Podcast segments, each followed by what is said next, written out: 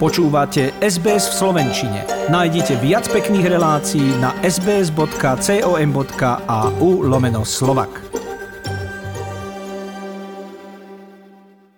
Slovo sloboda sme ešte donedávna brali ako samozrejmosť, hlavne teda mladšia generácia, ale aj tá už dnes začína vidieť súvislosti a v tých historických je treba spomenúť udalosť z júna 1971, a to totiž založenie Svetového kongresu Slovákov. Bola to svojho času a zrejme aj dodnes je najväčšia a najvplyvnejšia organizácia zastrešujúca Slovákov vo svete. Sice už neexistuje v originálnej podobe, ale žiadna iná nedokázala dostať Slovensko na mapu sveta a otázku vtedajšej neslobody Slovákov, lebo vznikla v čase komunizmu, keď utekali do sveta pred prenasledovaním, Žiadnej inej mimovládnej a neštátnej organizácii sa nepodarilo to, čo práve Svetovému kongresu Slovákov.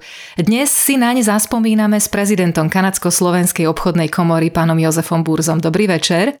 Dobrý večer. Voláme vám do Bratislavy, kde sa momentálne tešíte z vydania knihy k tým narodeninám zakladateľa Svetového kongresu Slovákov Štefana Romana, a kde mu zároveň pripravujete nie výstavu, ale celé múzeum. Povedzte nám o tom všetkom tak je to spojené otvorenie múzea je s uvedením knihy. S tým, že kniha mierne meškala, z té výročie bolo minulý rok, ale kniha vyšla až z té prvému výročiu. Ja som skôr zostavovateľ knihy s tým, že na nej sa podiali rôzni zaujímaví ľudia, Spomeniem kardinála Tomku, ktorý dlho spolupracoval, mal v marci 98 rokov, jeho syn Steven, najstarší syn, ktorý sa stále zaoberá ešte ťažbou uránu a zinku v súčasnosti Juhoafrickej republiky a Namíbii. Ďalej na tej knihe sa podielal riaditeľ Slovenského historického ústavu v Ríme, pán Daniel Černý, potom je to z rodinný príslušník rodiny Romanovcov Jan Chovanec, ktorý je historik a archeolog, ktorý robil tú časť eh, detstvo. Potom odborník pre urán a jadrovú energetiku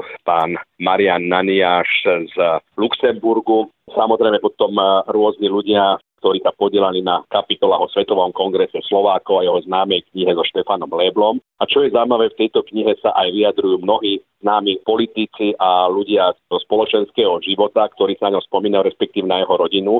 Oceňujú hlavne jeho prínos k samostatnosti Slovenska a vlastne, aby bola vidieť na mape. Spomeniem tam Rudolfa Šustra, ktorý bol posledným československým veľvyslancom a za SNR mu dal najvyššie vyznamenie SNR. Ďalej prvý slovenský veľvyslanec samostatný v Kanade Anton Hikiš, arcibiskup emeritný a emeritný metropolita Jan Sokol, ktorý sa s ním stretol neskôr s rodinou, tvár dnešnej revolúcie Milan Kňažko, potom politici ako František Mikloško, súčasný je tam predseda Národnej rady Boris Kolár, alebo Peter Pellegrini, vlastne bývalý predseda vlády. Ďalej Anna Záborská, ktorá je vlastne bývalá europoslankyňa, bývalý kanadský minister National Revenue, niečo ako financí Otto Jelínek, grovka Koutenhove Kalergy, ktorá má 90 rokov, jej strýko Richard založil Paneurópsku úniu, potom tam boli rodení príslušníci ako synovec, Branislav Román sa tam vyjadroval, Ďalej tam bol Jan Čarnogurský, jeho otec Pavol bol ocenený Svetovým kongresom Slovákov. Najstarší syn Michala Kováča, Juraj Kováč, jeho otec v 95. udelil najvyššie štátne vyznamenanie in memoriam práve Štefanovi Romanovi. Potom najstarší syn, ktorý žiaľ umrel medzičasom Pavol Dubček, jeho otec sa stretol s Romanom, boli tam veľké plány, len potom žiaľ nastala doba 68. obsadenie vojsk a známa skutočnosť, normalizácia a tak ďalej. Cera Tomáša Baťu, Monika Piňal, nakoľko Baťa bol práve s Romanom 68. u kanadského premiéra Piera Trudeau, to je otec súčasného premiéra Justina, a vystúpili pred parlamentom, aby pustili Slovákov a Čechov legálne do Slovenska, či vyšiel zákon koncom septembra 1968 a mnohé ďalšie osobnosti, takže to nie je bežná kniha, ale chceli sme si napriek celým politickým spektrom pripomenúť osobu Štefana Romana. Zároveň k tomuto krstu aj otvárame múzeum, Múzeum bude dočasne v priestoroch Kanadsko-Slovenskej obchodnej komory a neskôr by malo byť presunuté do obce Nový Ruskov, bývalý Veľký Ruskov, vlastne rodisko Štefana Romana. Takže na tom otvorení budú rôzne obrázky, artefakty z emigrácií plus obrázky jeho detstva, veľká busta a niektoré ďalšie zaujímavosti. O Svetovom kongrese Slovákov sme veľa hovorili aj v našom vysielaní, takisto o aktivitách Štefana Boleslava Romana a verím, že teda naši poslucháči verne poznajú tieto aktivity. Ako môžeme kongres opísať tým mladším, ktorí už dnes teda emigrujú zo Slovenska za úplne iných súvislostí a okolností? Tak Svetový kongres Slovákov vznikol 1970, aj keď prvý oficiálny zasadnutie malo v roku 1971. Bola to odozva na obsadenie Československa vojskami Varšavskej zmluvy a vlastne chcelo urobiť takú protiváhu alebo zastúpenie slobodných Slovákov pred eh, svetom, to znamená hlavne pred krajinami Európskeho spoločenstva, pri OSN a tak ďalej. A táto organizácia mala tú výhodu, že ako prvá a jediná zastrešila všetky krajanské organizácie, ktoré dovtedy existovali. Bolo to spôsobené tým, že Roman bol osobnosť, ktorá mala podnikateľské a politické veľký vplyv a financie, ktoré nikto iný nemal a práve jeho zásluhou sa dostávala otázka neslobody na Slovensku a utláčania aj na fóra do OSN, Európskeho parlamentu a tak ďalej, kde vystúpil napríklad, kde slovenskú delegáciu predstavil Otto Habsburg, to je syn posledného cisára Karola Habsburga táto organizácia bola zaujímavá tým, že spájala všetkých vlastne náboženstva, tie hlavné, nakoľko jeho zástupcom bol evangelický reverend Dušan Tóth, ktorého sme navrhli na štátne vyznamenanie Rad Rudovita Štúra, bude mať budúci rok 85 rokov a v roku 1983 napísal knihu so známym ekonómom, žitom Eugenom Leblom, sa volá Zodpovedná spoločnosť, The Responsible Society. Čo sa týka Svetového kongresu Slovákov, ten má byť ukončený samostatným Slovenskom a obnovením demokracie. Takže rodina Romanovcov sa aj Dušan Todt odozdal v roku 1990 viac menej formálne moc a tie styky Novej Slovenskej republike. S tým, že tie ďalšie pokračovanie po 93. s tým nesúhlasili až tak, nakoľko tá základná idea bola naplnená. Čiže de- vznik demokracie a Československa. Takže aby ste vedeli, rodina Romanovcov potom už po 90. roku nejakým spôsobom nespolupracovala, takisto sa odpojil pán Dušan Todt. Ja som tento vstup začala komentárom o slobode, keď to teraz spomínate, ktorú sme my, ktorí sme predtým nezažili okupáciu a vojnu, brali ako samozrejmosť ale ľudia, ktorí utekali pred tankami a samopalmi v 68. roku a ktorí museli nechať všetok svoj majetok a rodinu, aby skončili síce v slobodnom svete, ale úplne novom, kde nikoho nepoznali, nič nemali a ničomu nerozumeli, pre nich musela byť hodnota tej slovenskej komunity vo svete úžasne veľká a kongres práve tieto jednotlivé komunity teda zastrešoval a organizoval, čo musela byť obrovská a drahá záležitosť. Áno, bola to veľmi drahá záležitosť organizovať nielen tie konferencie, ale organizovala rôzne ocenenia literárne za rôzne zásluhy, neskôr aj stretnutia, svetové stretnutia mládeže, ktoré posledné bolo napríklad v Semeringu v roku 1988 a potom bolo ešte jedno v roku 1990, ale to už bolo pod iným patronátom bolo na to potrebné samozrejme, keď organizovali tie stretnutia, tak aby to malo naozaj ten efekt, tak organizoval to v najlepších hoteloch, vo veľkých sálach niekoľko dní a pozýval tam známe osobnosti, rečníkov, amerických senátorov, kongresmenov, kanadských premiérov, ministrov a tak ďalej, aby to malo ten potrebný efekt. Samozrejme aj rôznych politikov z Európy, aby to malo medzinárodnú úroveň. Na to bolo potrebné financie a zároveň nejaké styky. Roman mal vždy aj vysoké kontakty, je známe o ňom, že jeho poradcom predtým, ako bol jeho právnej firmy Denison, bol právnik Richard Nixon, ktorý bol neskôršie americkým prezidentom, už to hovorí, akých kruhoch sa pohyboval. Takže nebolo to možné iným spôsobom a iným človekom urobiť, aby to malo danú úroveň. Ešte na ňom zaujímavé, častokrát Roman nechcel byť už tým predsedom, len ho vlastne nahovorili vždycky, aby bolo, lebo jemu by sa bol príliš do toho zapojený aj časovo, aj finančne, takže treba to brať ako určitú obetu a nielen, že dával financie na tieto záležitosti Svetového kongresu Slovákov, ale aj postavil kostol, zúčastnil sa druhého Vatikánskeho koncilu v Ríme, počas robil aj rôzne podporné akcie na vytvorenie eparchie, takže bolo tam lobovanie rímskej kúri, stretával sa s rôznymi kardinálmi a bolo vytvorená úspešne grécko-katolická eparchia v Kanade kostol, ktorý nechal postaviť ako prvý v histórii Severnej a Južnej Ameriky, posvetil priamo pápež, to bol Jan Pavol II, s ktorým mal nadštandardné kontakty. Takže to všetko hovorí, že to bola osobnosť medzinárodného významu, nie miestneho. Treba pripomenúť, že on vlastne odišiel zo Slovenska, keď mal iba 16 rokov a neodchádzal od vojny, ale od chudoby a od hladu, neodchádzal tajne ako ľudia v neskorších migračných vlnách, ale cez otvorené hranice, čiže to, že potom chápal potrebu utečencov, ak ich tak môžeme nazvať, lebo po 68. sa zatvorili hranice, prezident Gustav Husák zavelil, že ľudia si z nich spravili korzo a tak ďalej, to ukázalo jeho obrovské srdce a charakter. Ale Svetový kongres Slovákov bol nielen milovaný, ale bol aj trňom v oku, pochopiteľne komunistickej strany, ale aj iných, ktorí ho spájali s fašistami a tisovým slovenským štátom. V podstate dodnes je slovenskosť z tohto pohľadu zraniteľná a nevyliečená. Ale napriek tomu sa Štefanovi Romanovi podarilo dostať slovenskú otázku tak vysoko, ako to len šlo a isto aj o tom je vlastne nová kniha a o tom bude expozícia v múzeu však.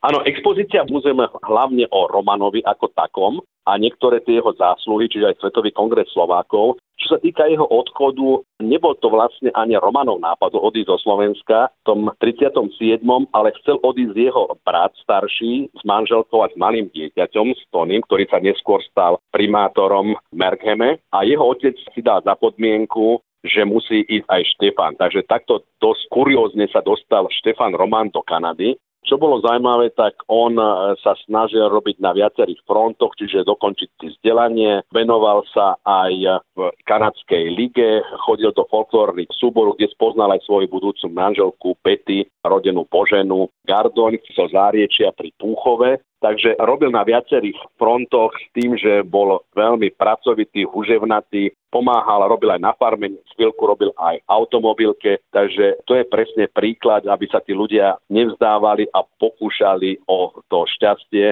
a o ten úspech. Takže toto by som chcel povedať, je také zaujímavé na tej jeho minulosti. Je známa aj príhoda, keď eh, mal nejak zarobiť, tak eh, miesto aby si prenajal vola, tak sám ťahol pluch, takže to keď má nejakých 18-19 rokov, to hovorí aj o určitej takej uževnatosti. Takže to sú také zaujímavé vlastnosti.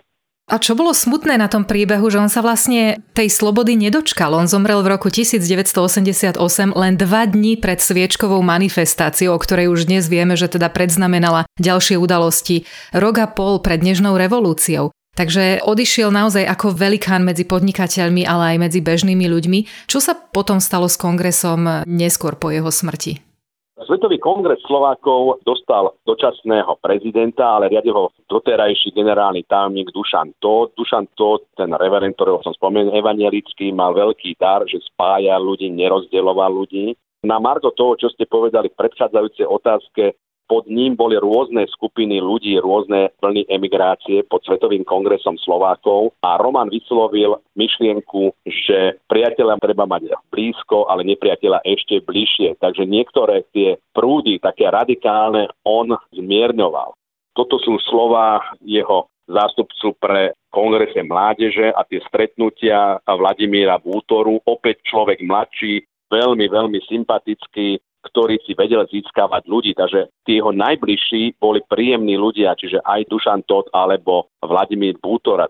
Keď ste spomenuli kňaza Dušana Tóta, minulý rok odvysielala verejnoprávna slovenská televízia RTVS dokument k 50. výročiu Svetového kongresu, v ktorom veľmi pekne hovoril práve niekdajší tajomník kňaz Dušan Tóth a pripomenul, že Štefan Román bol najbohatším Slovákom minulého storočia. Vy ste teraz spomenuli, že bol banickým magnátom, uránovým kráľom, ale že svoje bohatstvo premenil na bohatstvo celého Slovenska. A priznal, že on sám síce žije v Kanade, ale že je to iba jeho hmotný domov, že ten duševný je stále na Slovensku.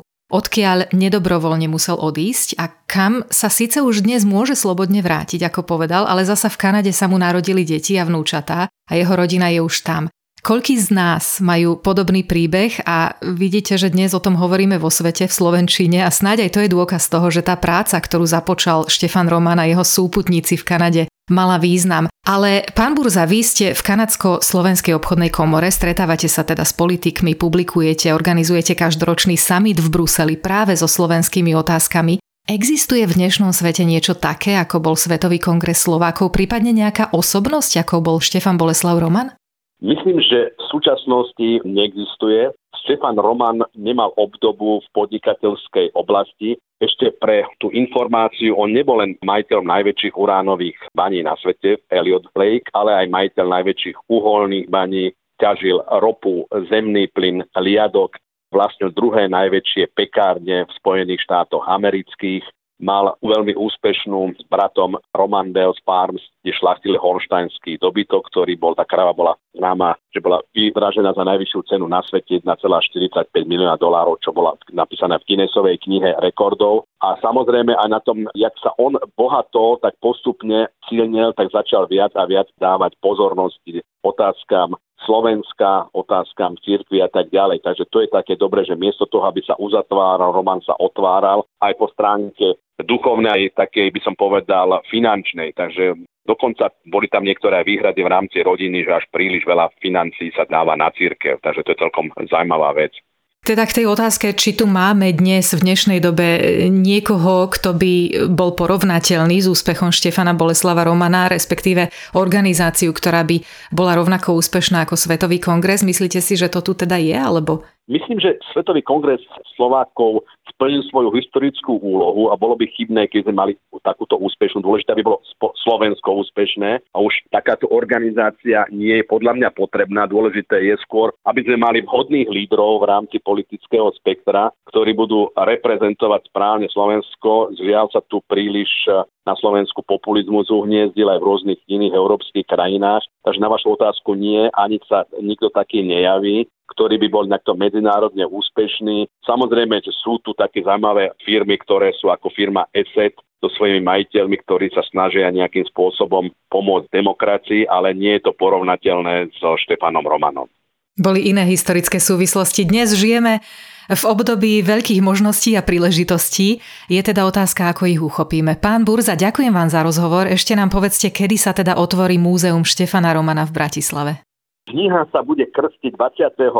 júna, kde bude vlastne otvorenie a je tohto relatívne, to je menšie múzeum, aby to ľudia chápali a do určitej miery my chceme vyprovokovať, aby sa táto zbierka zväčšovala, by som povedal, zvelaďovala. Neskôr bolo to naozaj dostatočné reprezentačné miesto na pripomenutie si také osobnosti, ako bol Štefan Boleslav Roman. Takže tam je dôležité, aby to nebolo klasické múzeum, kde ľudia prídu, ale aby sa tam prehrávali nejaké filmy a bola tam určitá interaktívna zábava aby to vtiahlo aj mladých, školy a tak ďalej. Takže toto je vlastne taký počiatočný kameň, ktorý chceme a neskôr by sa to múzeum malo zvelaďovať a priťahovať záujem nielen ľudí, ale aj klasických návštevníkov, ale aj médií a odborníkov.